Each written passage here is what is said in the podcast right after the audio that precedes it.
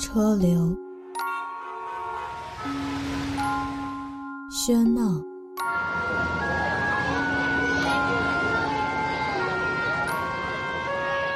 遇见。你好，俺在辽宁。你好，我在江西南昌。你好，我在固检。你好，我在北京。你好，我在大连。你好，我在大庆。你好，我在广州。你好，我在小坐。你好，湖南上海。你好，我在四川。你好，我在太原。你好，我在唐山。回家，不知道现在的你正躺在床上，还是在回家的路上。不论你在哪儿，我在晚间治愈系陪伴你每一个夜。我是袁熙。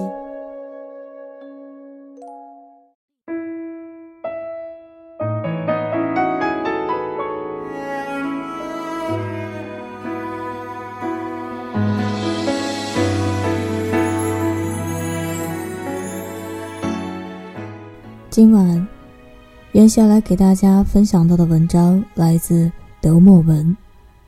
为爱走的每一步。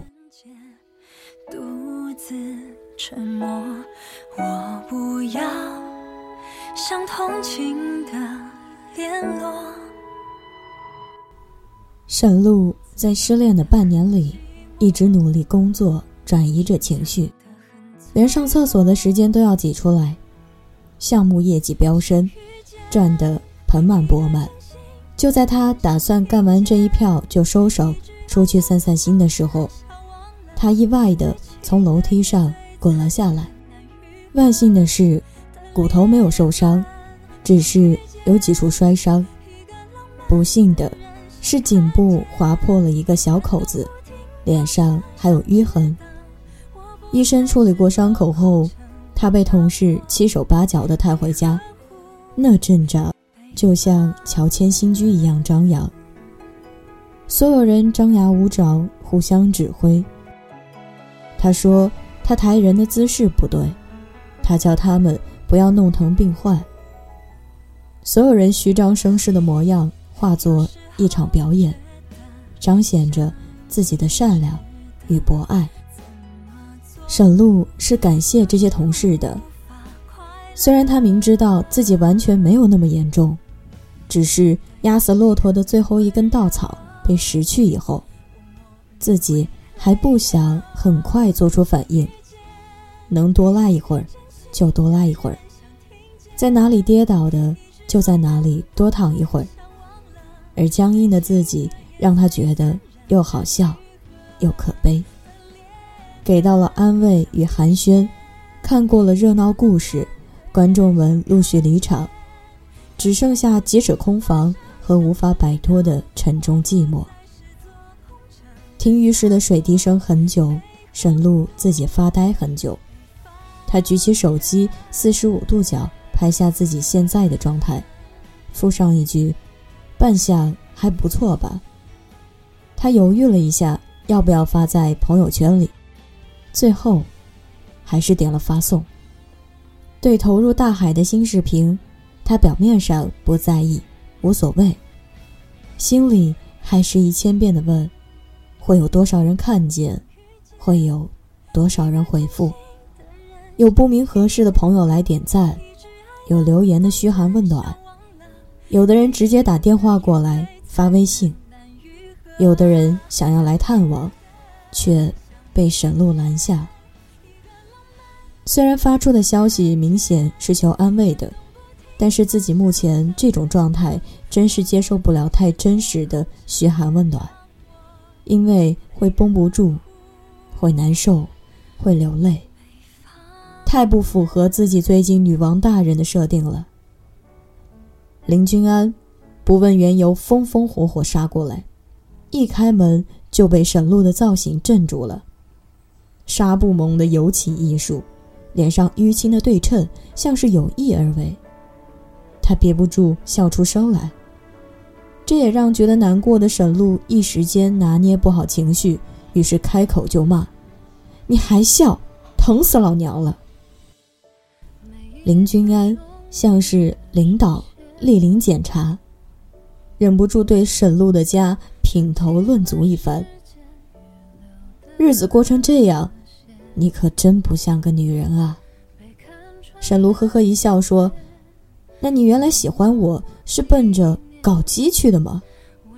林君安语塞，频繁转移着目光，掩饰自己的词穷。随后，他慌张之下脱口而出的邀请，让沈璐吓了一跳。这段时间也没有人照顾你，我除了赶画稿，也没有别的事儿，你就去我家住吧，我睡沙发。也算有个照应。沈璐吓得瞪大了眼睛，他简直不敢相信这是含蓄谨慎的林君安发出的邀请。他不断侧目回避着他诚恳的眼神，想拒绝，又张不开嘴，只好摆摆手说：“那我看看你的手艺吧。”沈璐第一次到林君安的家里来。他仔细打量着每一个细节，四方安静的一室一厅，阳光充足，置物有序，颜色单调温润，像是无印良品的样板间，和他心目中那些赶稿插画师的生存环境大相径庭。他坐在桌子前，看见透台上还有没有画完的线稿，画中的女孩眼神透亮。清澈迷人。林君安说：“我平时吃的比较清淡，馒头、面包、清茶淡水也可下咽。家里什么都没有，我去超市买一点。”陈露说：“我陪你去吧。”君安想劝，又住了口。他好像明白了他不再想独处这个道理，于是他扶着沈露在超市里。熟练的挑选，他比原来更小心翼翼。两个人一步，两步，不紧不慢地走。沈璐突然觉得现在的他们颇有相濡以沫的感觉。只是在失恋以前，他从未想过要把林君安从朋友的分组里拽进待考虑的分组。他腾出一个大的储物间。按照他的习惯，一样样的摆进去。卫生巾放在最外围，叠成一个方块。沈璐问：“需要买这么齐全吗？”君安答：“有备无患。”夜晚，沈璐躺在床上，卧室开着门。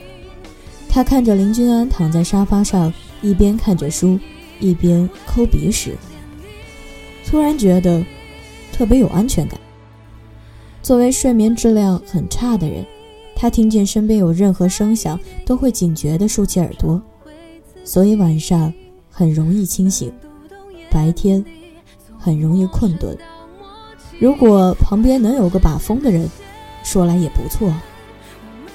那一晚，是他很长时间以来睡得最好的一晚。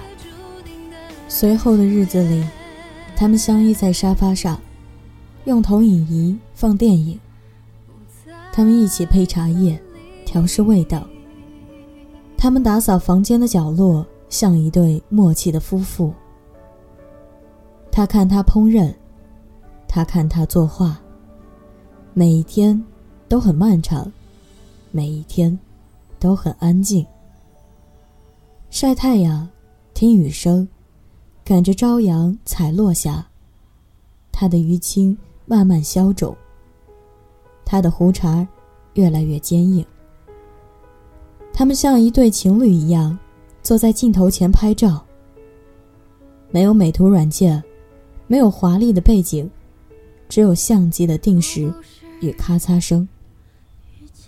宝丽来和面包机一样，吐出一张张欢快的享受。两个人席地而坐，精挑细选着。彼此的丑相。到了夜晚，他们不关心娱乐、政治或者皱纹，只是守护彼此的所有情绪，等着全世界沉睡。所有的难过情绪都渐渐消融在相处的日子里。沈璐不止一次地问自己：当初为什么那么拼命地转移注意力，差点以为自己会挺不过去。原来失恋就是一场病，免疫力低的人好得慢一点，身体好或者心大的人恢复得快一点。过去的终将过去，我们也会和另外一个人看电影、吃面包，在对失去的释怀中，渐渐的放过自己。有一天醒来的时候。林君安发现沈露一直盯着他的脸，目光像是已经看进去了，想拔，又拔不出来。看什么呢？林君安问。看胡子里能不能养蚂蚱。沈露答。林君安问：“有胡子不好吗？”沈露回：“好啊，可感觉还是缺点什么。”林君安。没再问，他想等沈露再开口。沈露说：“缺少些特别的味道吧。”林君安伸手去抚摸沈露凌乱的头发，碎念道：“年轻是要特别，但生活会趋于平稳，总有人是你的弱点。”沈露问：“你是那个人吗？”林君安忧心忡忡地说：“我，我不一定。”沈露追问：“为什么？”林君安沉默了很长时间，才说：“未来路太长，谁也说不准。”沈露将头埋在林君安的怀里，奋力的呼吸。这不是他想要听到的话，或许这也不是林君安想说的话。只是生活不是偶像剧，我们不能像电视里演的那样，一觉醒来发型还完好，妆容浓淡适宜，都不能在恰到好处的时候奉上一句“永远在一起”，因为捉摸不定，情绪冲动，我们才要各自冷静，赋予诺言该有的犹豫。神鹿忽然觉得。或许林君安早就不喜欢他了吧？那些过分的关心与照顾，只是对他境遇的怜悯。那一晚，林君安烧好热水，将沈露棕黄参半的三千青丝小心翼翼地放进水里，慢慢揉搓。那种想要清洗得当，却又怕弄疼主人的温柔试探，一次次俘获着。沈露的心，他在快要睡着的时候，梦呓了一句：“林君安，我们结婚吧。”这一次，沈露没有尝试去引诱林君安说些什么，而是比原来更直白的发出邀请。在两个人一直踌躇的中间距离里，林君安率先向他走出了第一步。在没有得到任何回应以后，他还悄悄地躲在沈露的周围伺机而动。然而，就在沈露想要缴械的时候，林君安却望而却步。于是，沈露勇敢地向他迈出了他的第一步。林君安，结婚吧。沈露又重复了一次。林君安轻轻地将藏匿于沈露发丝里的温水挤出，安静地说：“睡吧，明天早上看看你，还是不是这么想的。”沈露一时间百感交集，索性睡去。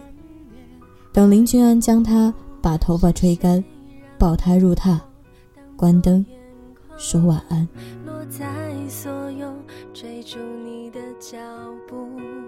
却放不下最初念头，弥漫空气，勇气忽远忽近。第二天，林娟醒来后，发现沈露自己已经收拾东西走了。房间内安静整洁，他的东西都被一丝不乱地放回了原处，好像他从来没有来过一样。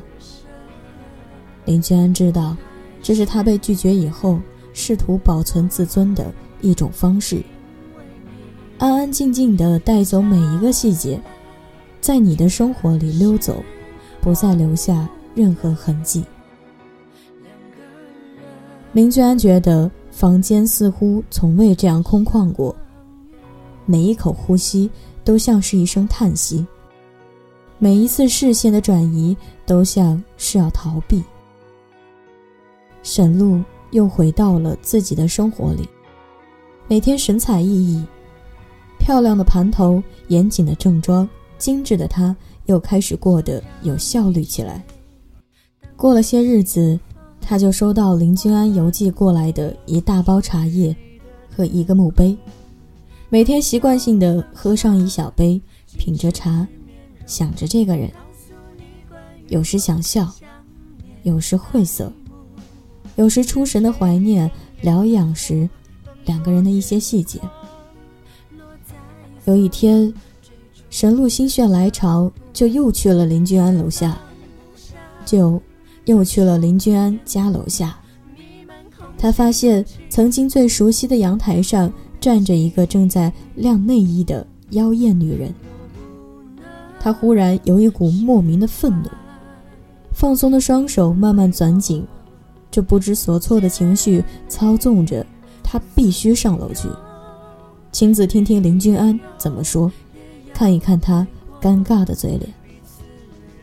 当然，沈露也明白，这些都不关他的事，他们之间本来就没有关系。可是，这样的女人一出现，就激起了他的求知欲。他一边上楼，一边暗暗咒骂。林君安，你的品味怎么可以这么差？你的心变得真够快的。快到门口的时候，他又开始盘算要编一个怎样的理由开口。哦，对，就说有东西忘在这里了。那为什么不打电话呢？哦，对，手机刷新了，号码全都不见了。不到一分钟。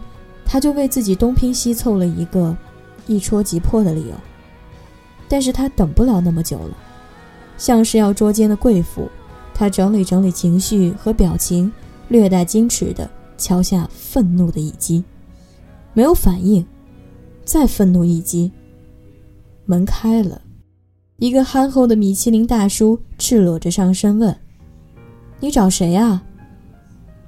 沈露。显然有些措手不及，故作淡定地问：“请问，林君安在吗？”大叔懒洋洋地说：“他搬走了，不住在这儿了。”趾高气扬的沈露，心一下子跌进了谷底。他徒步回家，像被人放了气一样，蔫在了床上。大叔沉闷而有力的回答持续在耳边环绕。他不在这儿了，你是谁呀？发微信，问问他在哪儿。不行，不能表现出对他有所关心。高冷女神宁可憋红了脸，也不愿意按下“你在哪”右边的发送键。沈露开始在网上到处搜集林君安的信息。贪婪的不放过一丝痕迹，终于，他发现了他的 lover 主页。从此以后，每天翻看林君安的插画照片，俨然成了沈露的新习惯。他的新鲜事成了他的热门话题，时时刻刻关注，分分钟刷新，很怕错过一个捕捉林君安踪迹的机会。一天。林君安发了一条更新，照片上的他表情呆滞，望着湖中央，傻气中透着一点蠢萌蠢萌的可爱。微博定位是云南大理。沈露看着照片里游玩自在的林君安，百感交集，内心温柔时，他想：林君安，你为什么要搬家？你现在？在做什么？你是不是去给别的女人洗头了？情绪狂躁时，他想：林君安，你没事儿下班什么家？插画师不好好画画，到处溜达什么？是不是去大理找艳遇去了？日子啊，越来越平淡。沈路懒得思考，懒得吃饭，每日面包清粥，口味寡淡。他发现自己和林君安的口味越来越像，好像回到了以前那种失恋的状态。爱情死掉以后，他依然在你心里进行着统治。你孤单地维持着在一起时的少许习惯，每日粉墨扮演着无爱的常人，为回忆献上可笑的秩序。沈路忽然明白，自己从林君安家里开始，不仅带走了自己的痕迹，也借着机会让林君安钻进了自己的世界。他像纹身一样，深深地刻入了他的生活以后。就逃之夭夭，而且一点信息也不留下。如果旅行搬家都不算过分的话，那为什么连一个电话都不会打呢？分开后的两个人共同拥有的那些甜蜜细节，要么再一次将两人拉拢到一起，要么加倍煎熬着分手的人。可是，我们没有办法选择是否避让这些细节，因为惊喜藏在路上的每个转角里。有可能你吃到的一口菜，听到的一首歌，也可以让你瞬间掉进回忆，无法逃离。沈露拽上闺蜜诉苦，把两个人的事从头到尾叙述了一遍。闺蜜大惊问。他是你的备胎吗？沈露哭丧着脸说：“你看我俩，现在谁像备胎？”闺蜜又问：“你觉得他最看重你哪里？”沈露还是答不上来，只是觉得他似乎从未向他索求过什么。闺蜜说：“你看，重点就在这儿啊，他无欲无求。”所以，她才更有魅力。沈露盯着闺蜜老道的眼神，她忽然发现，似乎以往的所有八卦，都在这一刻化为阅历，成了他们两人的经验之谈。当晚，沈露把微信里的林君安拉黑屏蔽掉，想着，如果他发现看不了自己的朋友圈，一定会来问责。到时候就可以把话题聊下去了。于是他欢天喜地地为自己蹩脚的招数点赞，翻身蒙被睡觉。半夜的时候，沈露垂死病中惊坐起，翻身就去找手机，心想：万一那个单细胞生物以为我把它删除了，伤心过度，难以自拔。在一气之下把老娘删了，那这生意啊就赔大了。沈露解除了林君安的封印，他的朋友圈又在他的世界里肆虐起来。那一张模糊的头像，沈露看了一遍又一遍。他精疲力尽地倒在床上，用了一个自己最不想用的方式去联络林君安。茶叶喝完了。配方是什么？我想自己配一些。信息发出去后，沈露就后悔了。他觉得自己的女王气质在这一次对付林君安的战斗中消失殆尽。即使是这样，他还是没有收到任何回复。但是，没过几天，沈露就收到了重量多出上次几倍的一大包茶叶。小学生书包一样的体积，严肃地摆在公司的前台，等待着他的签收。神鹿抱起茶叶，气势汹汹地走回自己的座位，将茶叶往座位上一摔，口中骂道：“老娘要的不是这个。”下班回家后，神鹿将茶叶包袱当成沙袋，一拳拳挥上去，打出植物原有的芬芳，一边打一边骂：“这么多，是要喝多久？老娘喝了吐了，才能得到下一次聊天的借口是吗？”打着打着，包袱就散了，零零散散落出许多小小的茶叶包，包装各不一样，看得出是手工做的，上面还有字，写着茶叶的功效、每天的剂量。像叮嘱病人一般的口吻，却一句问候都没有。再往包裹里翻一翻，居然翻到了一些他确实需要，却又总是忘买的日用品。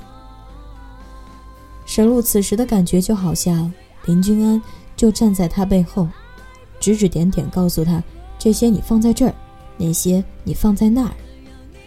沈露拿起手机打过去，就想张口就骂。脱口而出的却是当初没有说出来的那一句：“你在哪儿？”林君安说：“我在路上，怎么了？”沈露说：“林君安，你真是个有手段的人啊。”林君安安静了一会儿，说：“我一点也不想感动你，我怕，怕你是因为感动，因为冲动。”才选择和我在一起。是啊，连爱情这么美好的东西，都会在日常生活中消磨殆尽，何况那些雪中送炭的度假式温暖？我当然不敢打扰你的生活，也明白不能爱的太用力了，太用力了你就怕了，索性不痛不痒。如果我们有可能，那固然是好；即使没可能，还能倾诉朋友的日常，这样的距离恰到好处，也有备无患。可两个人之间，有的渐行渐远，有的不离不弃。更多时候要看他们自己，即使是青梅竹马的金童玉女，也要有第一个耍流氓的人。却奋不顾身，却臭不要脸。当然，更值得庆幸的是，向着彼此前进的两个人，即使他们的默契时有时无，即使他们有着各自的速度，即使因为太过着急而撞在了一起，都没有关系。只要他们把对方当做仅有的方向，为了两个人相拥的温度，勇敢的为爱。走出每一步。沈露的情绪急转直下，激动地问道：“所以你就搬家，让我找不到你是吗？所以你就去了大理，一点音讯也不给别人是吗？”林君安说：“从我原来住的房子到你家，坐公交需要五站地，二十多分钟；骑自行车需要四十多分钟。”而从我现在的家到你家，步行需要十五分钟，不到一公里，一共是两千五百二十步，误差不超过十步。我去大理是因为新房的主人还没到期，而我的合同已经到了，索性这段时间就去云南采茶，想一起带回来给你。可是路太长了。物流居然现在才到，沈露收住哭声，嚷道：“你话怎么那么多？你还在大理吗？我去找你。”林居安说：“刚才在路上，不多说一点走不到。开门吧，我就在你家门口。”二零一七，一起温暖相随。容颜易老。时光一散，希望每一位长颈鹿都能记得，晚间治愈系会一直在这里，伴你温暖入梦乡。感谢你的收听，我是袁熙，晚安，好梦。背景音乐以及节目文稿，请关注电台主页的 QQ 群，新浪微博 @ng 袁熙，微信公众号。请搜索“晚间治愈系”。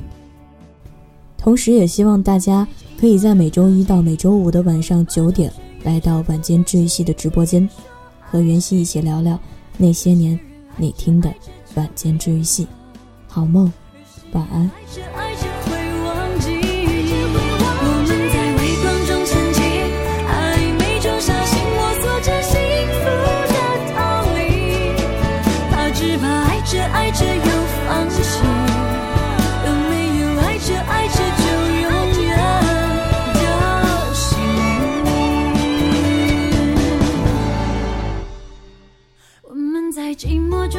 拥抱中痊愈，却不敢轻易说爱情。